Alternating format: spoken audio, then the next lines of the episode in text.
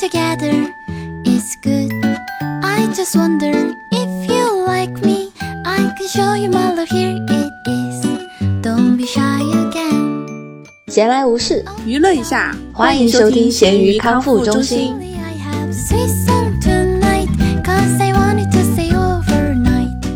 大家好，我是永远不会让自己消失的大米。大家好，我是很喜欢复古风的小熊，那你永远不会让东西消失是吧？也不是，只是说在相同的生活环境下，我可能会愿意去追随一些复古的东西，就尽量让这些老东西不会消失在我的生活里。嗯，那你这样不会越攒越多吗？会呀、我觉得我家里东西蛮多的，就是囤积癖，有什么老的东西我都舍不得扔。我很多小时候小孩子喜欢的那种什么塑料的手链啊，那些东西，我现在箱子里都还有。可能是家大业大吧。我这个资本，那你呢？你为什么觉得自己会存在消失这种可能性呢？因为我们是公众人物呀，什么？难道不是吗？哦，好像是这个原因吧。确实有的播客他们跟着跟着就没了音讯嘛，哦或者是真的很长时间才会更新了。哦，从这个角度上来说，确实啊，我觉得你刚刚那句话很长时间没有更新，你在影射我。哦，没有，我们至少还有我在这里把控着。对，然后我们今天就是要来讲一些会消失或者已经消失了的东西，就包括像人或者事物或者我们自己的生活。感觉有点悲因伤。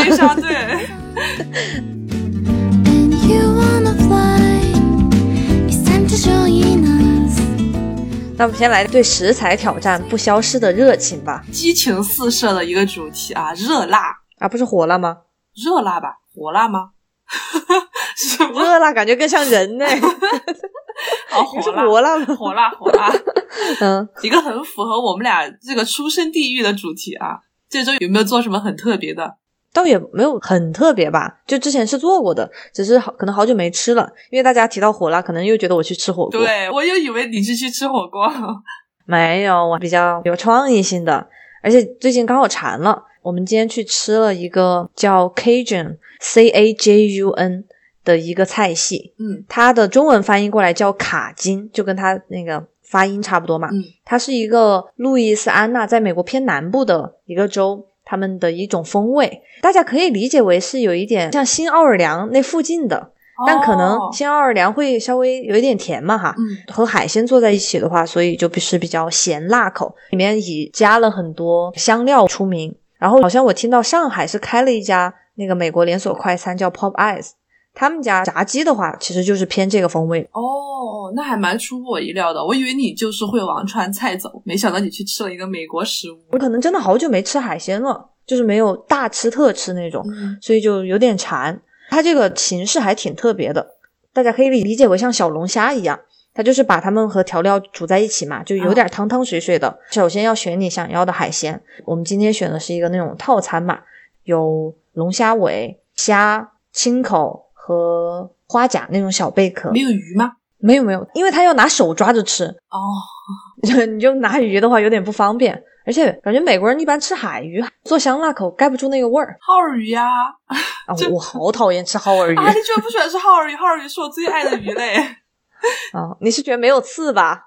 对对对，没有刺，然后它嗯很坚韧，它的口感很坚韧，很入味儿。哦，我是不喜欢它那个味道。哎，反正我吃了这些菜嘛，然后里面还会因为是套餐，它里面还加了玉米棒、香肠、土豆。它就是一袋煮好了之后，呃，拿到桌子上，你就手抓着吃，肯定都需要剥壳之类的。旁边有个垃圾桶，你要戴着手套呀。嗯，就像国内的大排档。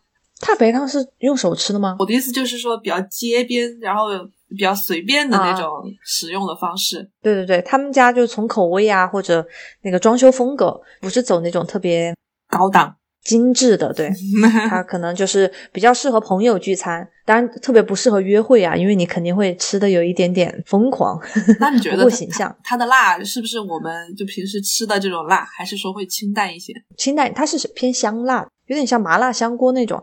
然后它其实自己也可以选择辣度，我们选的是一个中等，觉得最近有点上火，没必要，中等的话，放到重庆人的味觉里面算是微辣吗？微微辣吧，可能。这太菜了吧！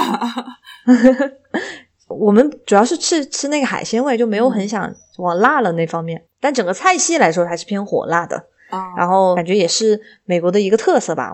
我感觉我在重庆可能没有吃过这种形式的，因为可能是小龙虾偏多，嗯但它这个更多是偏海鲜，而且还算新鲜啦。嗯，那它的龙虾尾，它它是大的龙虾吗？还是小龙虾的那种？大龙虾就是正常龙虾的龙虾尾，就还蛮大一口的。哦，一整个大的，对对对，那种做出来会好吃吗？好吃的也很入味呀、啊，龙虾算是里面比较大的食材嘛，但是你对可以吃一口蘸一口那个汤汁啊，因为都是拿手嘛。啊包括土豆也是一样的，然后还点了两个配菜，就是也是这个卡金风味的薯条，它上面除了常规的之外，会撒一点那个香料的粉，然后还有个洋葱圈，偏比较美式的吧。哦，我这周去吃了一个，我觉得可能川渝地区或者西南地区才会吃的豆腐脑儿，辣味儿的豆腐脑。一般来说的话，南北之争就是说吃咸豆腐脑还是说甜豆腐脑。对他们吃咸豆腐脑的话，应该不会吃辣的，所以我觉得这个应该还算是属于是重庆比较特色的，或者是川渝地区比较特色的豆腐脑的品种吧。不吃辣的那吃什么？他们吃咸的，就是在往上面放那种咸的浇头，就是勾芡的那种，就是是咸味儿的，就像山西的那种酱咸，但是不是重庆这种辣咸。好吧，我觉得一定要放点油辣子才是我心中的。对，所以重庆呢，它就是单纯的豆腐脑里面加油辣椒，然后榨菜可可，还有啊葱花之类的。我觉得有有榨菜才是重庆豆腐脑的灵魂。还有那个黄豆的粒粒，啊，我真想说，我不吃那个黄豆粒，因为我觉得太硬了，我每次嚼着有点费劲儿。哦，你可以把它泡软嘛，反正它在豆腐脑里面。我每次会说不要加，因为黄豆粒其实在重庆这种凉拌菜里面还挺常见的，对对对就吃凉面也会加一勺。我每次就如果人不多的话哈，我就会说我不要那个黄豆。哦，我还觉得那个，因为它豆腐脑是嫩的嘛，然后是软的，所以你加点黄豆在里面会增加它的口感。榨菜就够了呀。哎，它有点那种本是同根生，相煎何太急的感觉耶，有没有？就是一个是黄豆，一个是豆腐脑，嗯嗯，那个母子羹，母子母子冬。好冷的冷笑话。那夏天的话，我觉得还有很多火辣辣的美食都等着我们，嗯因为越越热越要吃辣越爽，是吧？其实这周的作业，我觉得对我来说挺简单的，我每天都在吃辣，嗯我就是想了一个特色一点的吧。可以可以，值得表扬。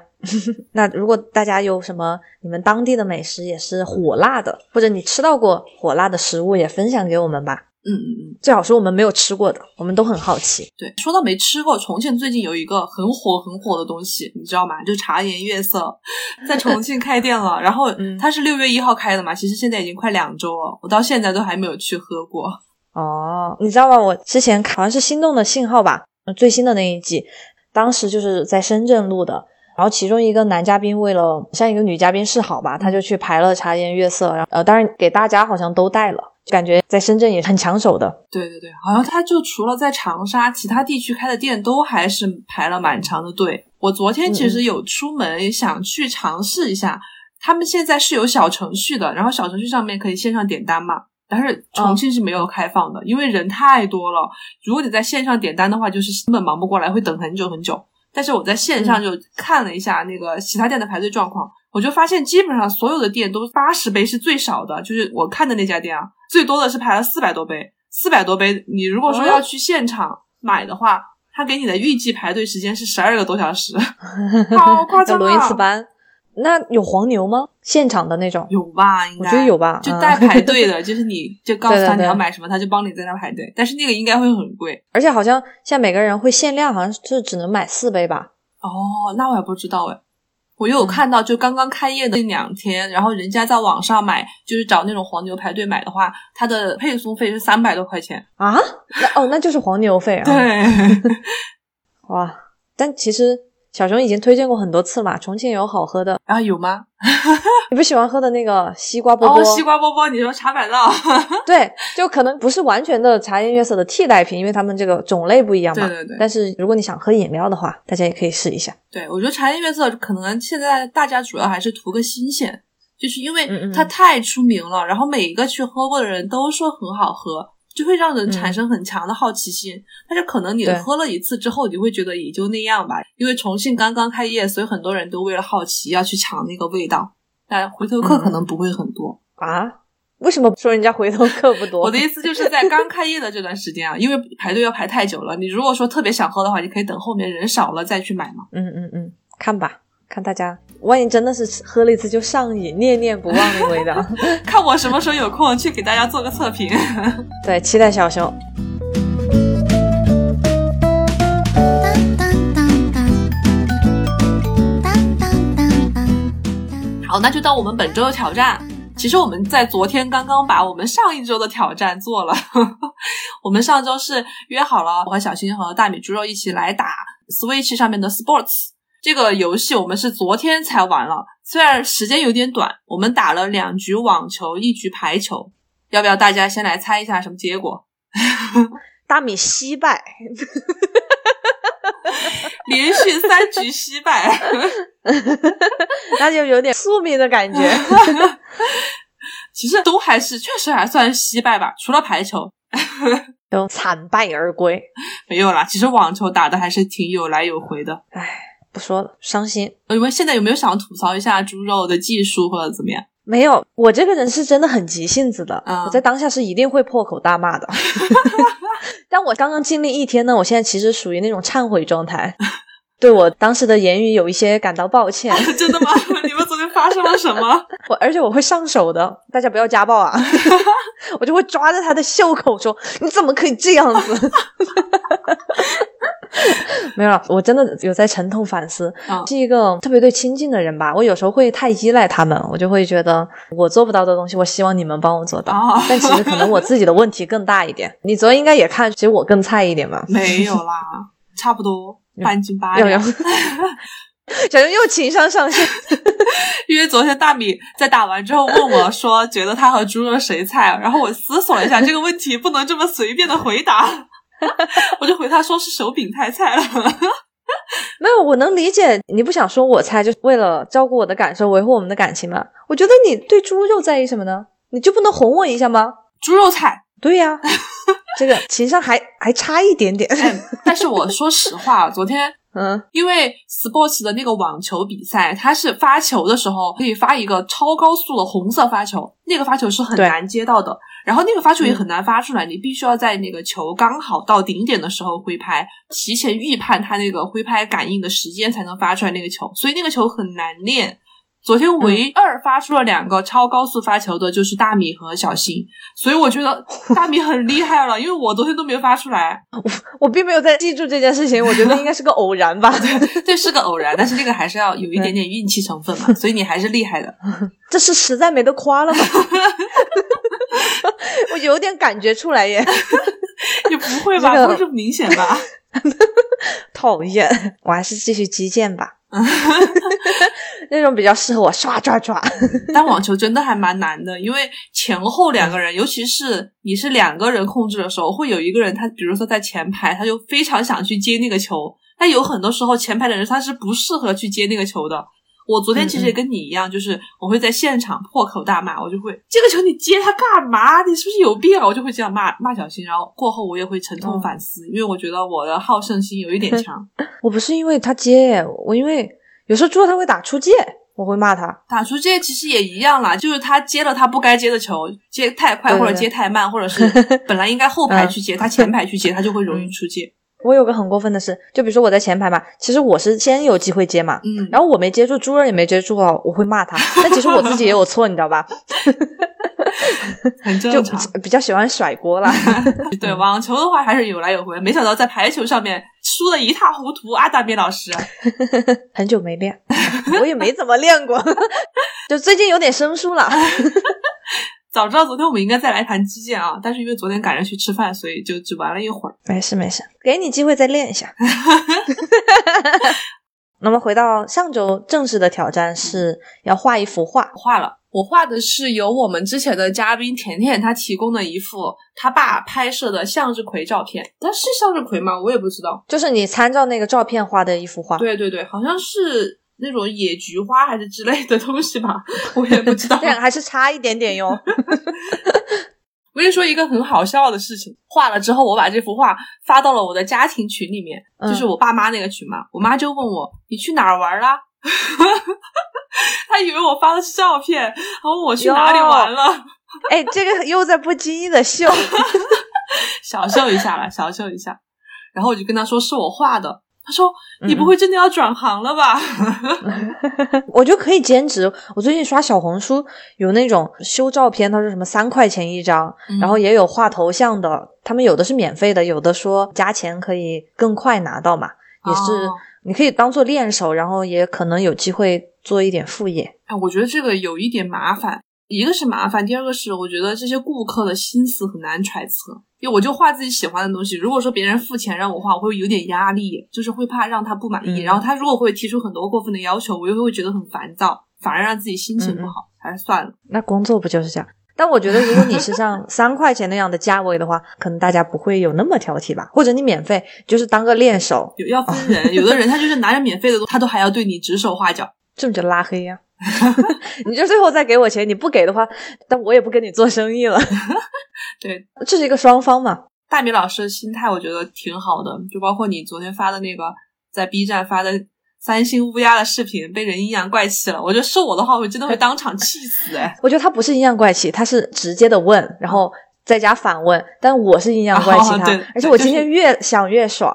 然后给大家讲一下，就是大米老师在 B 站上面发布了一个云顶之弈的那种，算是教程还是什么呀？就是分享我最后几局马上要第一名吃鸡这个样子。但我也有嗯稍微讲解一下我走这个阵容的心得是什么。嗯，对，其中有一个三星的乌鸦，但是可能你是以他为噱头，实际上他并没有在你的阵容里面。我没有以他为噱头，因为现在发很多标题，包括小红书、B 站。你有一个分隔线，然后你会说关键词是哪些？啊，所以我的那个主标题的话，就是说我走的这个阵容的搭配是什么。后面我加了一个三星乌鸦，不知道大家熟不熟悉云顶啊？云顶有的英雄到三星还是有点麻烦，或者要看时机的。所以如果大家想看一下这个阵容当中三星乌鸦的效果是什么样子的话，他们可以搜到这个关键词。我没有就是说三星乌鸦真厉害，然后结果在我的视频中不厉害这样子。关键他那个语气我不喜欢。我也觉得有病啊！那个人真的是他，他如果觉得三星乌鸦这个视频不厉害，他划走不就好了？非要来说一句，还说自己专门搜了一下三星乌鸦的视频，结果也不怎么样嘛，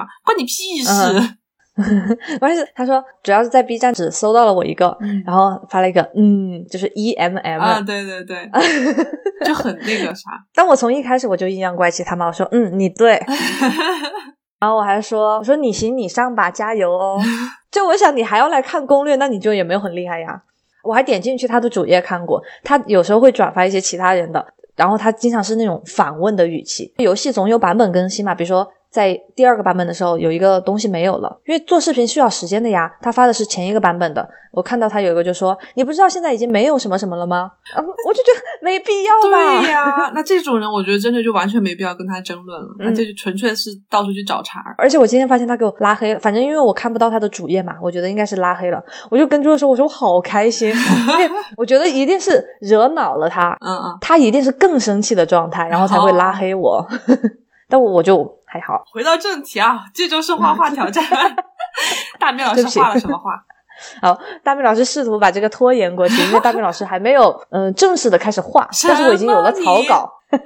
我不是已经画了一个以夫妇为原型的柴犬。然后猪肉画了一个猪和羊，所以我就想画点什么特别的。我做了很久的搜索过程，所以稍微耽误了一点时间。取材，我要画一个那种上面的背景是已经有点黑夜了，就是有一点点蓝色、深蓝色，然后下面还有一点点粉红色的云。哦，在一个黄昏的阶段吧，然后有一个小弯弯的比较白色、黄色的月亮，我想把它挂在我的卧室里面。哦，你就是想画那种网上有教程的那种丙烯画，是不是？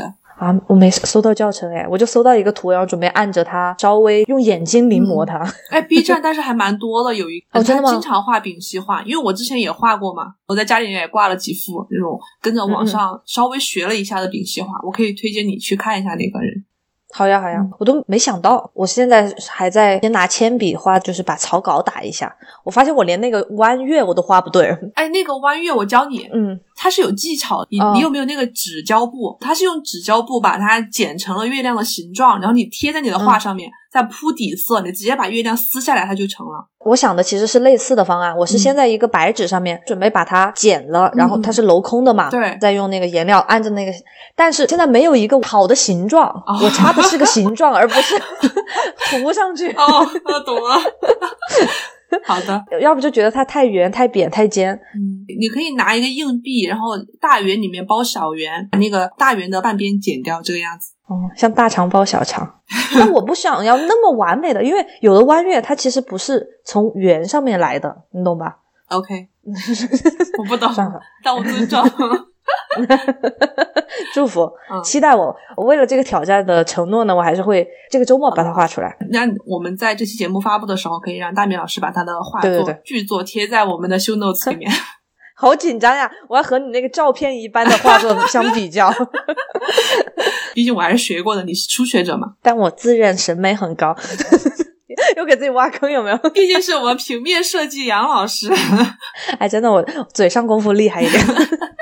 好好好了，那我们下周的挑战是什么呢？因为我这一周又拿空气炸锅做了一个我很喜欢的东西，我做了一个苹果脆片，也是我突发奇想的。我觉得可能不仅限于做菜，可以做点小零食。所以我下周我想邀请大米老师，我们俩一起来各自做一道我们认为很有创意的空气炸锅料理，可以是改编的网上的，或者是我们自己想的，怎么样？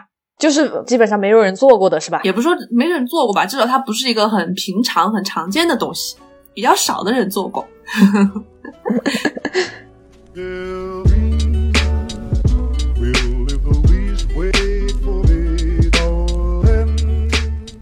我其实听到小熊最近都在频繁使用空气炸锅，还挺开心的。其实，在我心中哈，有一点小偏见，我觉得小熊是一个有点三天打鱼两天晒网的那种人，我谢谢你，或者有点喜新厌旧吧。这个词会不会好一点？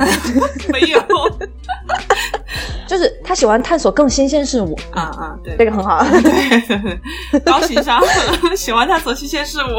所以我就很害怕他那个空气炸锅会消失在他的生活当中，有没有？哦，那没有，我还我还真的挺喜欢的，那你生活中有没有曾经消失过的呢？那可太多了呀。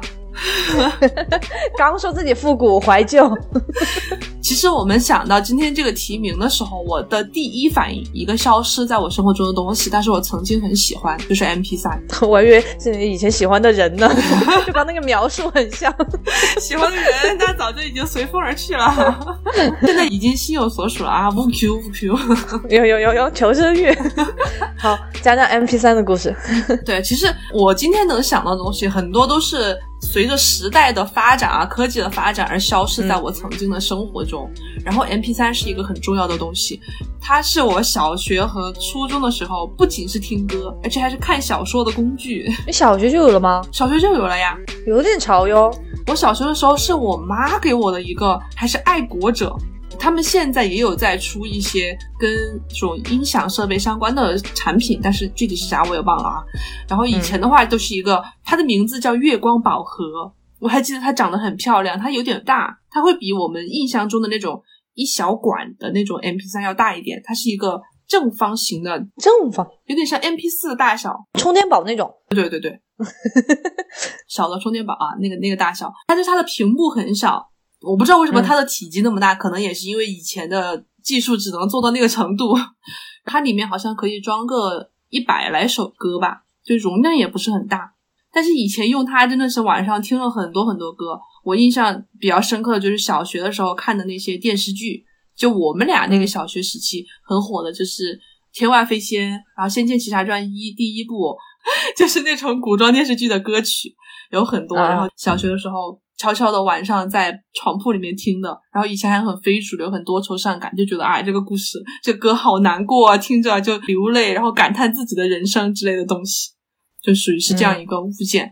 但是因为后面包括 MP 四也是在 MP 三后面才出现的嘛，所以就越来越高级，就变成了这种有屏幕的娱乐工具，随身听。嗯，到后面就慢慢发展成了手机也有这样的功能，所以最后这个东西就被替代了，就没有再有一个这样专门的听歌的工具。嗯，那你小时候拥有过吗？MP 三？我觉得我是初中的，我那个叫 MP 四，对呀、我就是 你那个是可以看视频的。但我好像没有下过视频吧，我还是用它来听歌。我那个是真消失了，被偷了。那个时候应该初三了，才回到南开本部。嗯，南开有个图书馆，我以前还会去图书馆自习的，我就放在书包的外侧的那一兜。哦，那很容易被偷。对，去了图书馆之后，那个人可能看到我用了，不然他也不会只偷那一个东西吧？那么巧，我就出去上了个厕所，回来就不见了。我好气啊！啊，首先，我觉得学校这种圣地，你知道吗？，对，来一个小偷，然后我又是一个穷学生，就真的我是学生那那那那有没有可能是学生偷的呀？啊，那我就不知道了，因为当时好像也没有监控吧，嗯，还是算有点贵的一个东西，我好像就没有让我爸妈再给我买了。对，是有点贵的，很神奇的。我我给大家讲一下为什么可以看小说，就是 它那个东西，它有一个显示屏嘛，然后它当时还是那种、怎么形容呢？那个显示屏叫什么？就是那种只有黑白的，老式嗯手机上面有的那种一格一格像素很低的显示屏，那基基本上只能看字，嗯，你就可以把小说导进去，它会显示那一行，你要一直不停的翻页翻页，然后 往后面看。但但是它有背光嘛，所以就是小时候一个嗯看小说的工具，我觉得很牛。可惜当时没有有声书，不然就能完美的解决了，是不是？哦，对耶，就是有如果有人给在念的话会好一点，但是其实你看的话速度会更快，我不是很喜欢听。好吧，可能我看书有点晕。其实，在 M P 三之前，就是在我这个时代之前，还有一个东西叫 Walkman，就是随身听。嗯有可能现在更多小孩子没有见过了。它是一个更大的东西，它里面是直接放整张那个你喜欢的歌手的 C D 光盘进去的，所以你只能听那一张光盘。那个东西就更古老了，连我也没有拥有过。而且以前他们好像随身听是只能戴那种头戴式耳机，戴在头上的，就连现在这种入耳的或者是那种普通的耳机都还没有出现的时代，那个可能就是八十年代人们的浪漫了。就我也没有见过，哦但是如果说能有机会的话，我觉得我还是很想拥有一个耶。你现在肯定有卖的呀。肯定有卖的，但是就不知道有没有新生产的，可能都是当年的老货，你 你还不喜欢二手的是吧？也没有。那既然你说到以前在更厚一点的，嗯我记得我在大学的时候，我买过两个苹果的 iPod Shuffle，啊，是一个小正方形的，可以夹在你的衣服上的。对对对，因为我当时试图去健身嘛，把自己的装备整得很齐全，除了我那条那个玫红色的喇叭裤、健身裤之外，我就还给自己买了这个。然后我为什么买两个呢？就最开始买了一个是粉红色嘛，嗯，就是没有什么意外的。然后后来我觉得我有时候不穿粉红色的衣服，我要再买一个蓝色的来搭配，其实有点浪费啊。真的很浪费耶。当时的印象就好像夏普特别便宜，我忘了是二十五还是五十美金。我当时会觉得美国物价水平在那里嘛，嗯我就觉得好像就是省两三顿饭也能够省下来，所以我就买了两个。其中一个我还刻了字的，是刻的薛凯琪的一首歌叫《Better Me》，哦，就是为了激励自己，你知道吗？嗯，然后后来还卖出去了。我本来在担心嘛，因为如果你刻了自己的名字的话，有点麻烦。然后 Better Me 其实有的人不懂这个中文歌嘛，这个英文题目是中文歌。嗯、但是它这个字面意义上是好的，所以还是卖出去。哦，不错不错。其实苹果那个年代做的那几个 MP 3都还挺，就是外形上还挺好看的，就 Shuffle 和 Nano，、嗯我记得 Nano 是最好看的一款，但是我也没有那买过。不是长的那个吗？Nano 也是正方形的，但是它的外观好像会更好看一点。哦，说到 MP 3的话，其实我现在已经不怎么听歌了耶，是我一个消失的活动吧。哦，你不怎么听歌了，是因为你都去听播客了是吧？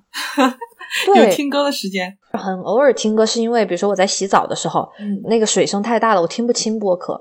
我是很讨厌错过信息的人，歌声会大一点，而且就是如果是自己熟悉的歌，你都知道唱的什么嘛，所以在那个特定的时间我会听歌，但其他的时候我基本上都是会听播客。哦，其实我也有点类似，就是被你带起来的习惯。以前我是在上下班的路上，我是只听歌的。现在的话，我基本上都是听播客。但是我又有一个情况会听歌，就是当我的车上坐了其他人，我觉得人家不一定会喜欢听那个播客，或者说是他想跟我谈话的话，那个播客会打断我们两个的思绪。所以我一般有人在车上的话，我就是放歌。那你不会怕你的歌的品味跟对方不符合吗？那不关我的事啊，这是我的车，我想放什么放什么。啊，所以你会是就是随机放你收藏的歌，而不是有时候会准备一下歌单。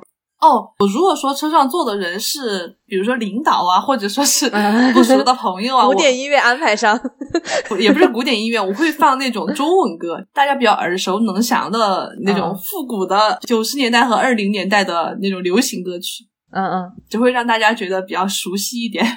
那如果是我自己或者我我和小新的话，我就会放我自己的歌单。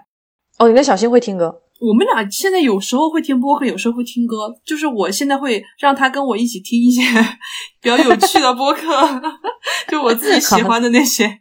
那我像我们在收听播客的话，其实有一个东西，它跟播客以前是有点类似的，但是它的载体很不一样，那就是收音机。但我觉得你以前也不听收音机吧？好像哎，你们家没有收音机吗？我爷爷有。对，就是老人会很喜欢那个东西。我不知道现在的听众们还有没有印象，家里边都会有一个盒子，然后它会有一根天线嗯伸出来。如果说信号不好的话，你还要去摆弄一下它的方向。那个收音机的话，就真的是更古老、更古老的了，而且它听的内容跟现在在路上听的广播，我记得也有一点不一样吧？还是说内容就是那些，只不过我们当时收听的话，节目在跟着时代在变化。我觉得现在听的都是那种路上的广播了我记得有一期我说过，就我们家的那个浴室是可以听收音机的啊！对对对，就我就边洗澡会边听晚上那种就是讲笑话的，讲听众来信的。嗯，但在我爸的车上的时候呢，我们有时候会听关于你说的像交通，或者是重庆有一个很出名的广播叫“好吃狗”，你知道吗？啊，知道，哦它不是电视吗？我以为它是公交车上那个专属的电视栏目 啊，是吗？我没看过公交车上的耶。啊。公交车上他也会经常去做活动，就好吃狗啊。哦，我们可能说的是两个不同的，因为他当时是听众会打电话或者好像发信息说，我现在比如说在渝北，嗯、请你给我推荐一家吃哦那个鱼头的。然后那些主播我都不知道他们是比如说有个数据库，还是他们就真的是经常去吃，他就会马上推荐一个。大家会把你的人数、你的口味、地点描述好的话，主播就能马上给你推荐。但这个有一个限制吧，就是那我只能在你做广播的时候给你打电话进来，平常的话我联系不到你。对呀、你节目参与嘛，就像直播一样呀，现在。但是其实现在，如果说大家有散步的习惯的话，应该还是能看到很多老人他们在走的时候手上会拿着一个，不确定它有没有收音的功能，但它是一个嗯很大的喇叭。以前我回家的时候，我就跟我爸妈去散步嘛，然后发现那些老人们手上人手一个巨大声音的喇叭，有的时候放的是戏剧的内容，有的时候放的是他们自己爱听的歌，哎，有的时候我觉得又有会听到节目，我不知道是有声书还是广播。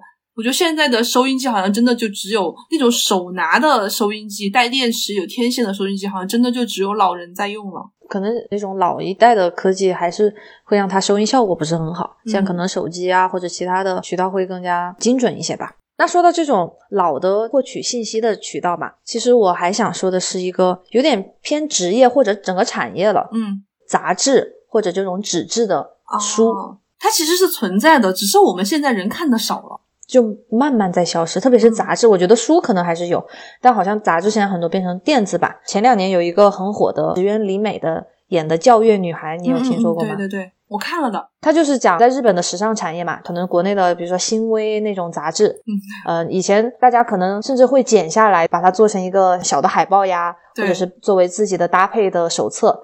但现在的话，好像更多的事情是放在电子上，或者通过比如说微博、小红书的平台了。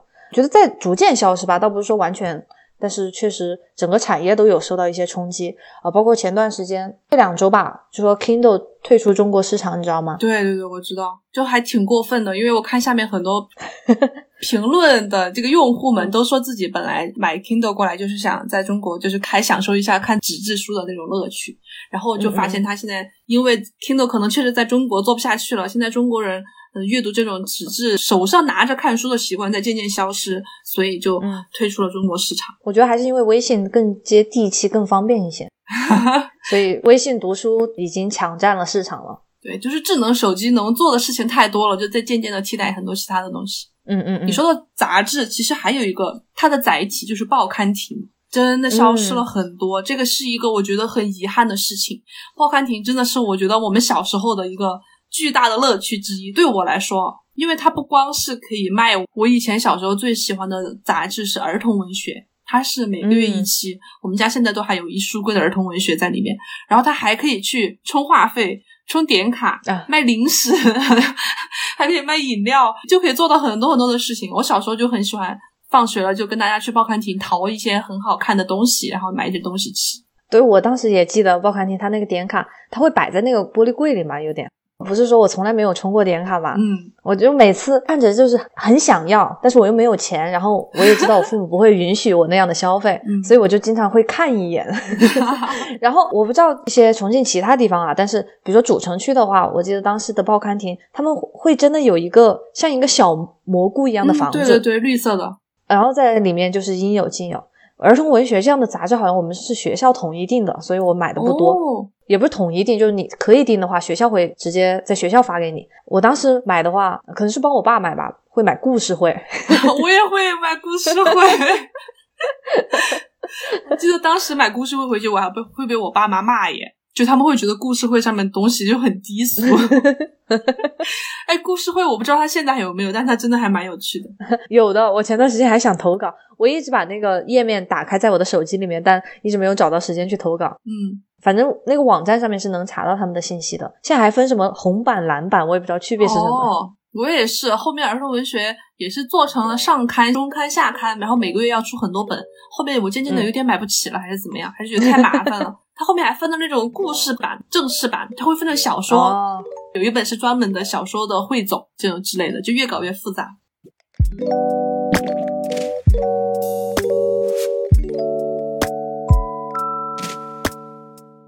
现在的话，因为大家都是看电子书嘛，觉得很多其他在电脑啊或者手机上面可以操作上的东西，这个产业或者行业可能也会慢慢消失。也是我讲这一期主题的最开始的原因，就是售票员，嗯，对公，交车售票员。因为我小时候其实有挺多公交车上面的回忆的，有时候会坐公交车去其他地方上补习班之类的。嗯嗯嗯，然后我当时还会有收集车票的习惯。现在希望我妈没有扔掉啊，因为我当时就觉得公交车票总有一天会消失，所以我就先把它们攒起来，然后以后能够像邮票一样比较珍贵的出售。哦，对对对，他以前是你每次买了票之后，他会把那个票撕给你。对对对，嗯，好像当时就已经有的车它是没有售票员，就只有司机了。它有一个收钱的箱子，嗯然后上面会挂着一串的票，你对也可以自己撕。我有时候就会多撕两张，因为我就想拿来收藏。我对公交车售票员有一个记忆，可能是你们这种社牛没有的，就是我们这种社恐，你知道吗？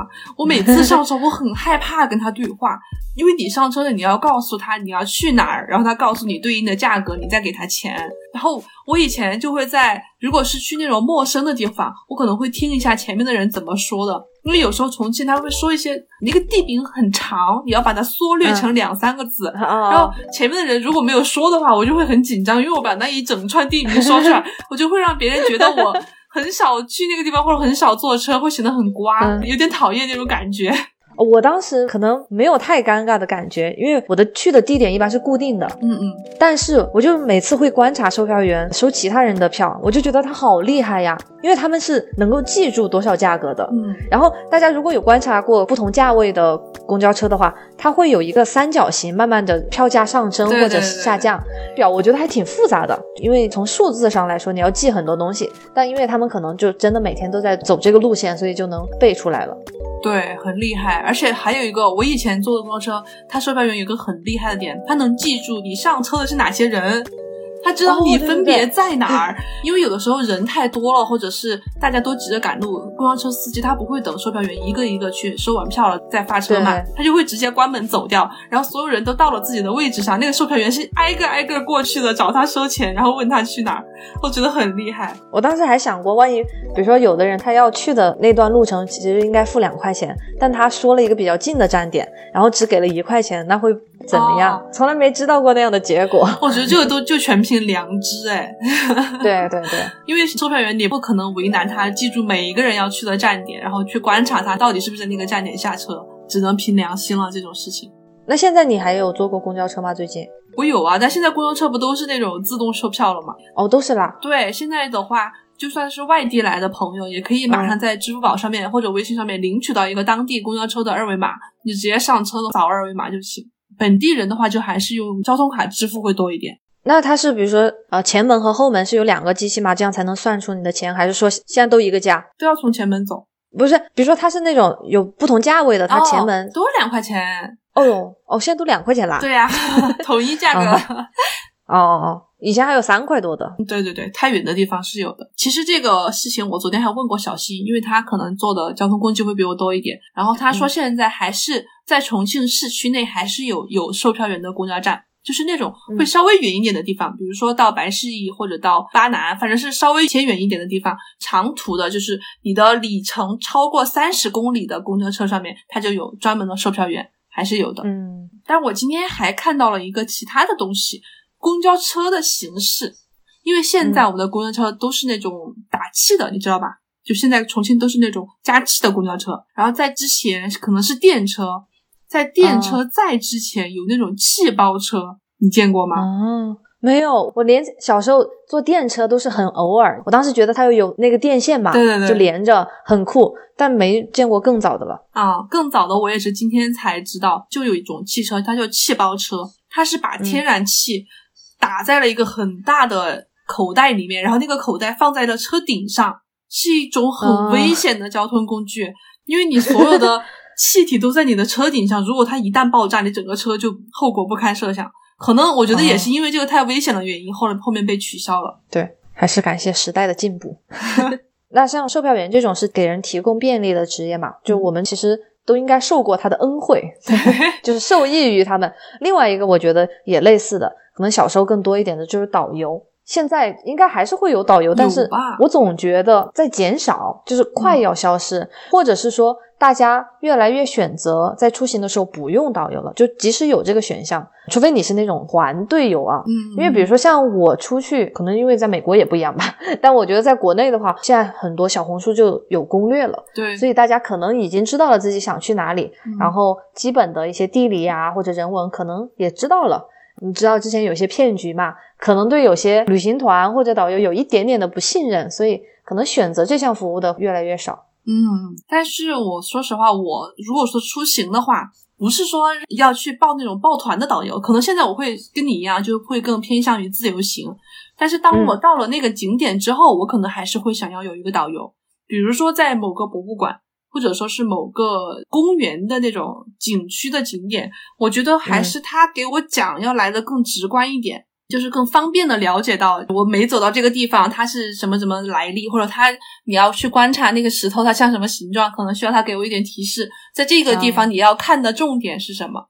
我觉得这样会好一点诶。我还以为你会社恐呢，因为导游肯定是陌生人嘛。啊，对，我自己就不喜欢的原因就有这个，哦，我会觉得有点尴尬。然后因为你出去游玩嘛，可能是比较放松，或者要和朋友打闹，有外人在我会有一点点不好意思，偶像包袱比较重，怕认出我是大米。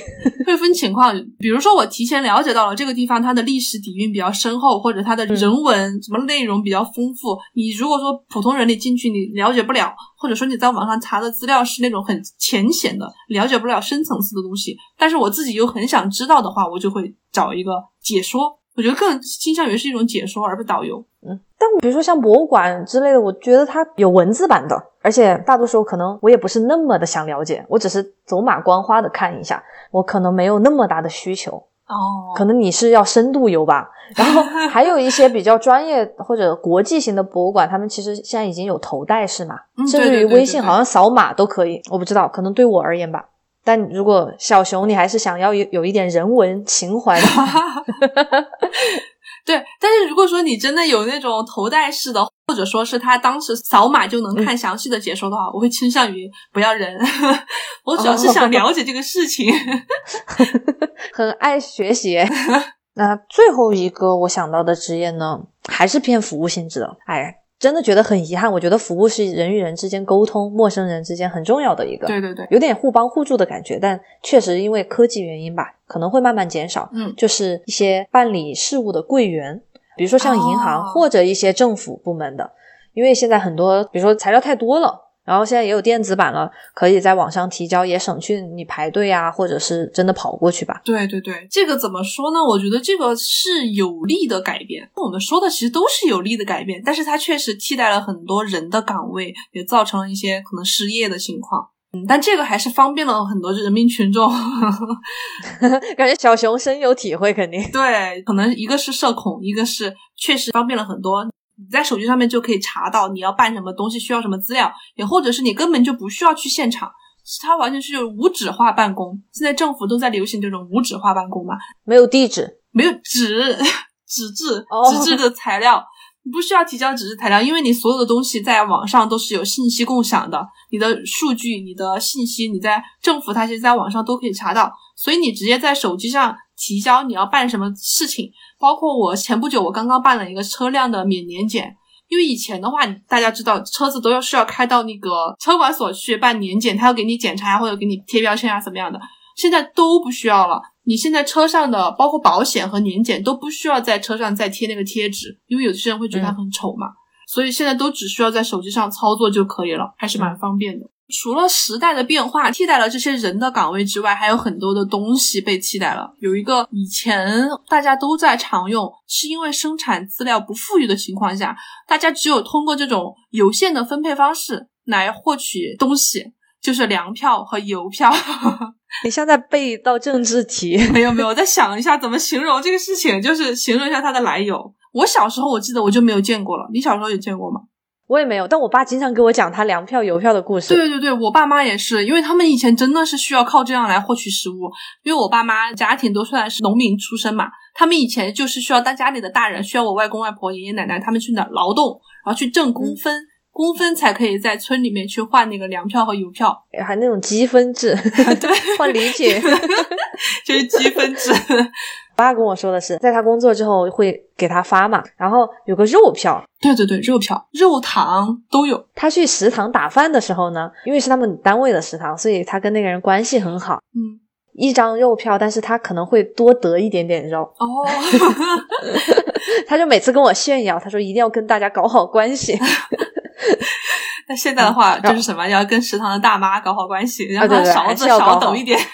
然后我妈她印象深的是布票，因为那个需要用布票来买来做自己日常必备的衣服，但嗯如果有多的，也可以做一条漂亮的裙子之类的。啊，这个也算是一个消失的东西。说到农村，我还有一个印象很深刻，我小时候很喜欢看的场景，我不知道你有没有看过，就是打谷子，你见过吗？没有，据我了解，现在农村农民再种了水稻这些东西之后，他们是统一拿到村里面的一个设备上面去统一的去嗯。处理成大米。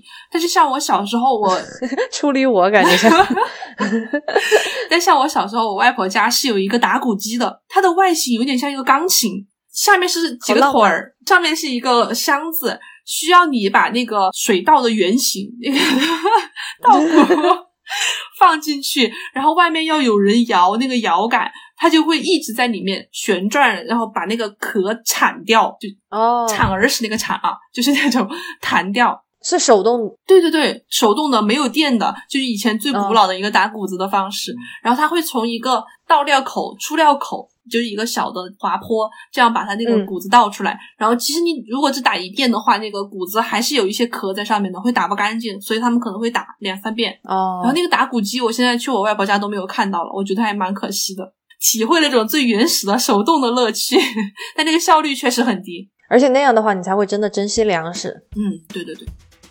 当当，当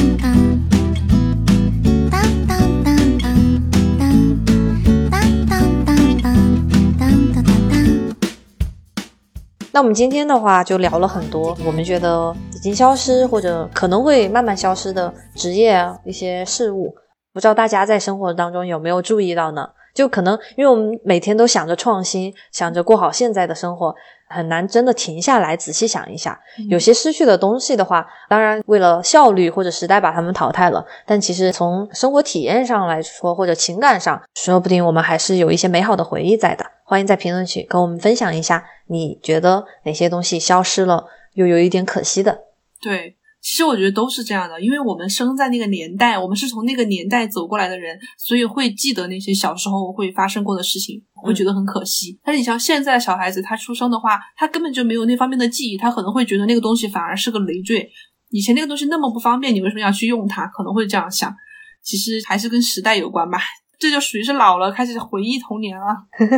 如果大家也喜欢咸鱼康复中心的话，欢迎在微信搜索 “fish friend 二零二一”来添加我们的咸鱼小助手，一起进群聊天摸鱼。那我们这期就到这里，拜拜。嗯，后面还有彩蛋，拜拜。你好烦的，不要剧透。我现在提醒大家一下，我怕那种大家没听完，听到我们拜拜就关掉了。